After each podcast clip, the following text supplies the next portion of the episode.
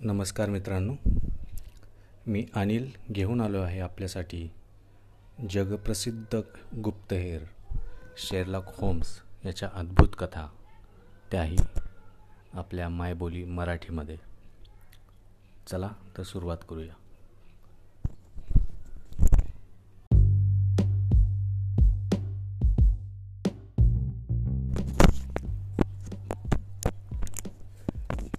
आजच्या कथेचं नाव आहे मृत्यूच्या दारात होम्स. शेरलॉक होम्सची घरमालकीन श्रीमती हडसन म्हणजे सहनशीलतेची मूर्तीच. चोवीस तास चोवीस तास तिच्या घराच्या पहिल्या मजल्यावर नको नको ती माणसं आगंतुकपणे घुसत असत आणि तिचा चक्रम आणि अत्यंत अत्यंत बेशिस्त भाडे करूही तिच्या सहनशीलतेचा अंत बघत असे. त्याचा गबाळग्रंथी कारभार नको त्यावेळी गाणी ऐकत बसणं खोलीतच रिव्हॉल्वर चालवण्याची प्रॅक्टिस करणं तऱ्हेतऱ्हेचे धोकादायक रासायनिक प्रयोग करणं आणि सतत गुन्हे आणि हानामारीशी संबंध असणारा. यामुळे त्याला साऱ्या लंडनमध्ये कुणीही भाडे करू म्हणून पसंत केला नसता. याउलट तो भाडं भाडं मात्र भरपूर देई. मी त्याच्याबरोबर राहत होतो. तेवढ्या काळातच त्यानं एवढं भाडं दिलं होतं की तेवढ्या रकमेत ती इमारत खरेदी करता आली असती. मात्र तो कसाही वागत असला तरी मनातून तिला त्याच्याविषयी आदरच वाटत असे. म्हणून तिनं त्याच्या दैनंदिन कामात कधीही ढवळाढवळ केली नाही. एक सभ्य गृहस्थ आणि स्त्रियांशी सौजन्यपूर्ण वागणं या दोन गुणांमुळे तो तिचा लाडका होता. होम्सला तसा स्त्रियांचा तिटकारच होता. पण त्याचं त्यांच्याशी वागणं मान मात्र दिलदारपणाचं असे. तिच्या त्याच्याविषयीच्या भावनांची कल्पना असल्यामुळेच मी त्यांची हकीकत लक्षपूर्वक ऐकली. माझा विवाह झाल्यापासून मी वेगळा राहत होतो. त्यामुळेच त्यांना होम्स अत्यवस्थ असल्याचं माझ्या घरी येऊन सांगावं लागलं. त्याचं काही खरं नाही वॅटसन ती म्हणाली. गेले तीन दिवस त्याची प्रकृती खालावत आहे. आणि आजचा दिवस तरी काढेल की नाही अशी मला भीती वाटते. तो मला डॉक्टरलाही आणू देत नाही. आज सकाळी मी त्याचं त्याचा हाडवर आलेला चेहरा आणि खोल गेलेले डोळे बघितले तेव्हा माझा धीरज खचला. तुझी परवानगी असो वा नसो मी आत्ताच्या आत्ता डॉक्टरला घेऊन येणार. असं मी सांगितलं तेव्हा त्यानं सांगितलं की मी वॉटसनलाच घेऊन या. मग मी मिनिटसुद्धा तिथे थांबले नाही. तुम्ही आत्ताच्या आत्ता निघाला नाहीत तर कदाचित त्याला जिवंत बघू शकणार नाही. मला या गोष्टीची काहीच कल्पना नसल्यानं मी हादरलोच. क्षणभर वेळ न दवडता मी माझा कोट आणि हॅट घेतली व तिच्याबरोबर निघालो. गाडीत बसल्यानंतर मी त्याला अधिक तपशील विचारला. मलासुद्धा फारशी माहिती नाही. तो नदीजवळच्या रॉगर हित भागात कामासाठी गेला होता आणि तिथून येताना हा रोग घेऊन आला. बुधवार दुपारपासून तो झोपून आहे. जराही हल्ला नाही. खाणं नाही की पिणं नाही. अरे बापरे! आणि तरीही तुम्ही डॉक्टरला बोलवलं नाहीत? त्यानं नको म्हणून सांगितलं. तो किती हटवादी आहे हे तुम्हाला माहिती आहेच. माझी त्याच्या इच्छेविरुद्ध जाण्याची हिंमत झाली नाही.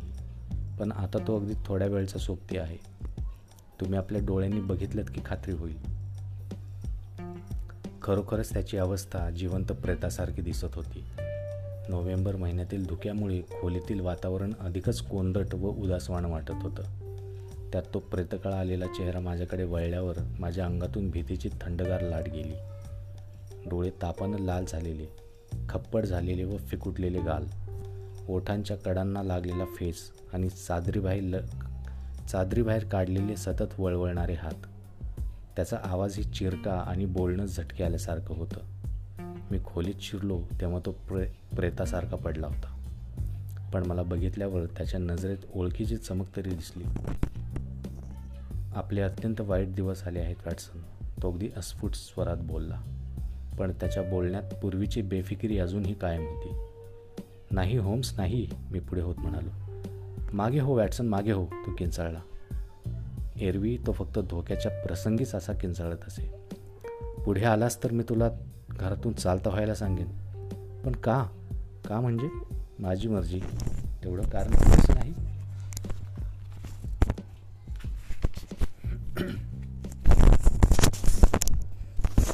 एकूण हडसनबाईंचं म्हणणं खरं होतं तर. तो पूर्वीपेक्षाही जास्त हटवादी झाला होता. तेवढ्या बोलण्यानेही त्याला धाप लागली होती. फारच दयनीय अवस्था होती.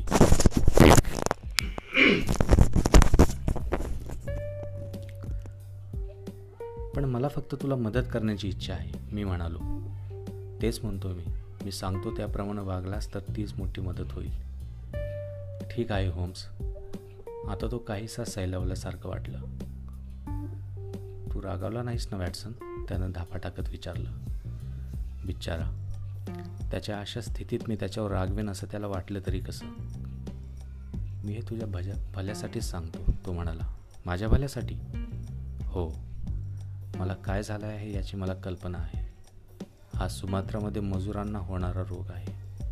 आपल्यापेक्षा डच लोकांना त्याची जास्त माहिती आहे. पण त्यांनी आत्तापर्यंत त्या विरोधात केलं मात्र काहीच नाही. हा अत्यंत भयंकर व संसर्गजन्य रोग आहे.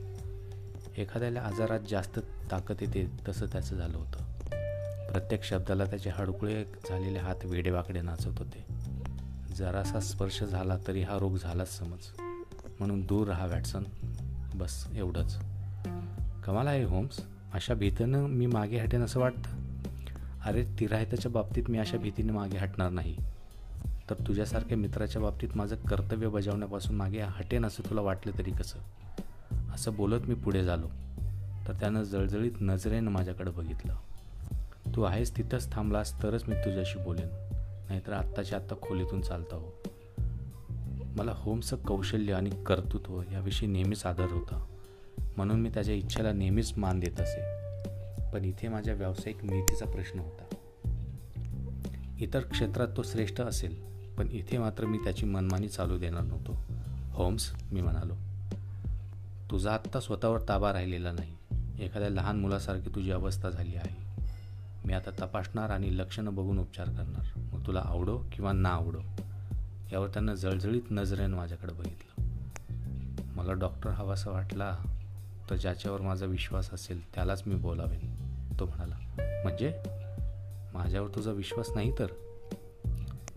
मित्र म्हणून आहे पण एरवी तू केवळ जर्नल प्रॅक्टिस करणार एक डॉक्टर. फारसा अनुभव नाही की मोठी पदवीही नाही. हे सारं बोलताना वाईट वाटतं पण तू बोलणं भाग पाडलंस. खरं तर हे ऐकून मी चांगलाच दुखावलं गेलो होतो.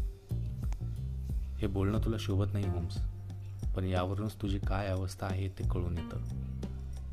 तुझा माझ्यावर विश्वास नाही तर मी तुला तपासत नाही. पण जास्पर मी किंवा पेनरोज फिशर यांसारख्या लंडनमधील एखाद्या नामवंत डॉक्टर मला तुझ्यासाठी घेऊन येऊ दे. पण कुणीही तुला तपासलं म्हणजे हे नक्की. कुणालाही घेऊन न येता मी केवळ तुझं मरण उघड्या डोळ्याने बघत बसेन असं तुला वाटत असेल तर ते चूक आहे. तुझा हेतू चांगला आहे वॅटसन. होम्समध्येच हुंदके देत मध्येच गुरगुरत म्हणाला पण तुझं अज्ञान तुला कसं सांगू? तुला तापनुली रोग माहीत आहे? फार्मोसातील काळा आजार माहीत आहे? मी तर नावही ऐकली नाहीत मग पूर्वेकडे असे कितीतरी आजार आहेत वॅटसन. प्रत्येक शब्दाला थांबत थांबत तो म्हणाला अलीकडेच वैद्यकीय गुन्हेगारीवर अभ्यास करत असताना मला या गोष्टींचा शोध लागला. हे करत असतानाच मला या रोगाची लागण झाली. या बाबतीत तू काहीही करू शकत नाहीस. कदाचित मी काही करू शकणार नाही. पण विषुववृत्तीय प्रदेशातील आजारांवरील विशेष तज्ज्ञ डॉक्टर आईन्स्ट्री सध्या लंडनमध्ये आहेत. मी आत्ताच्या आत्ता जाऊन त्याला घेऊन येतो. असं म्हणून मी निर्धारानं मा निर्धारानं मागं वळलो.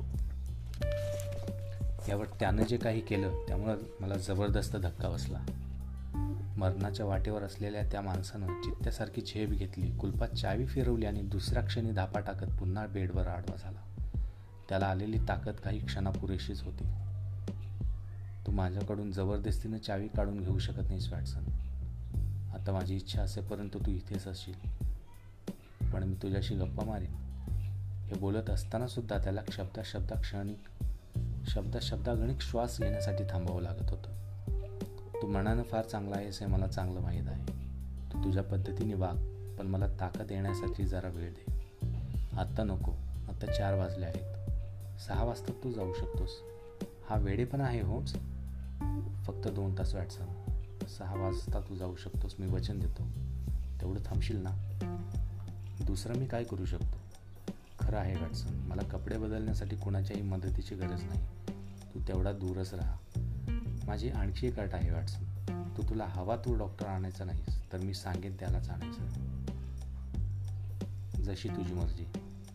या खोलीत आल्यापासून पहिल्यांदाच तू शहाण्यासारखं बोललास वाटसन तिथे तुला वाचायला काही पुस्तकं मिळतील. मी आता पार गळपटून गेलो आहे.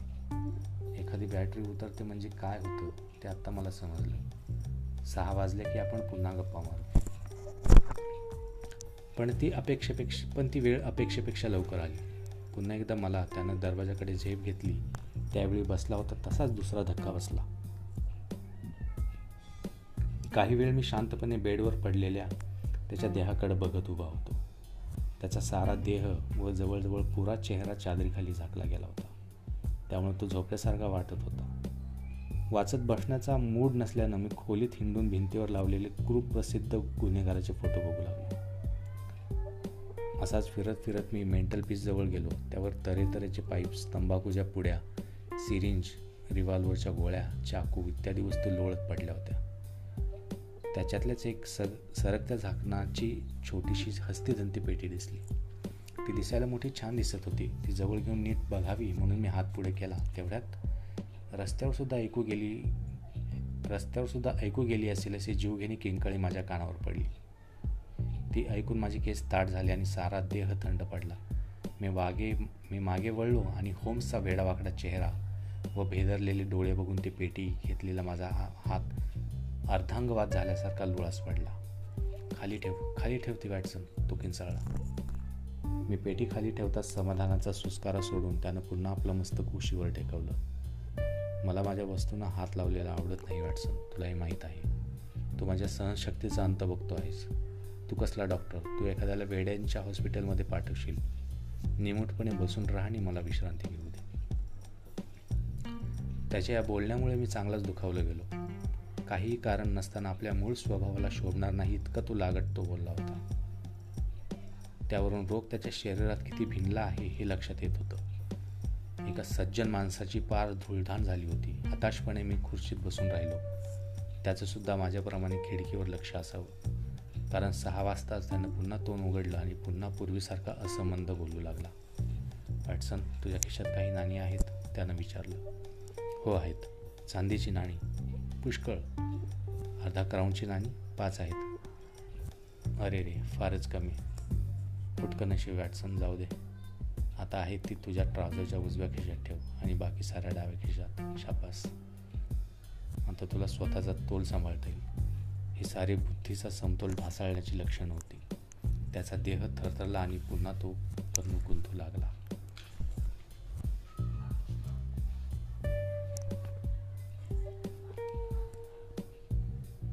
तर मित्रांनो ही होती शेरलॉक होम्स याची एक अद्भुत कथा. या कथेचा हा पहिला भाग आहे. याचा दुसरा भाग तुम्ही दुसऱ्या सेगमेंटमध्ये ऐकू शकाल.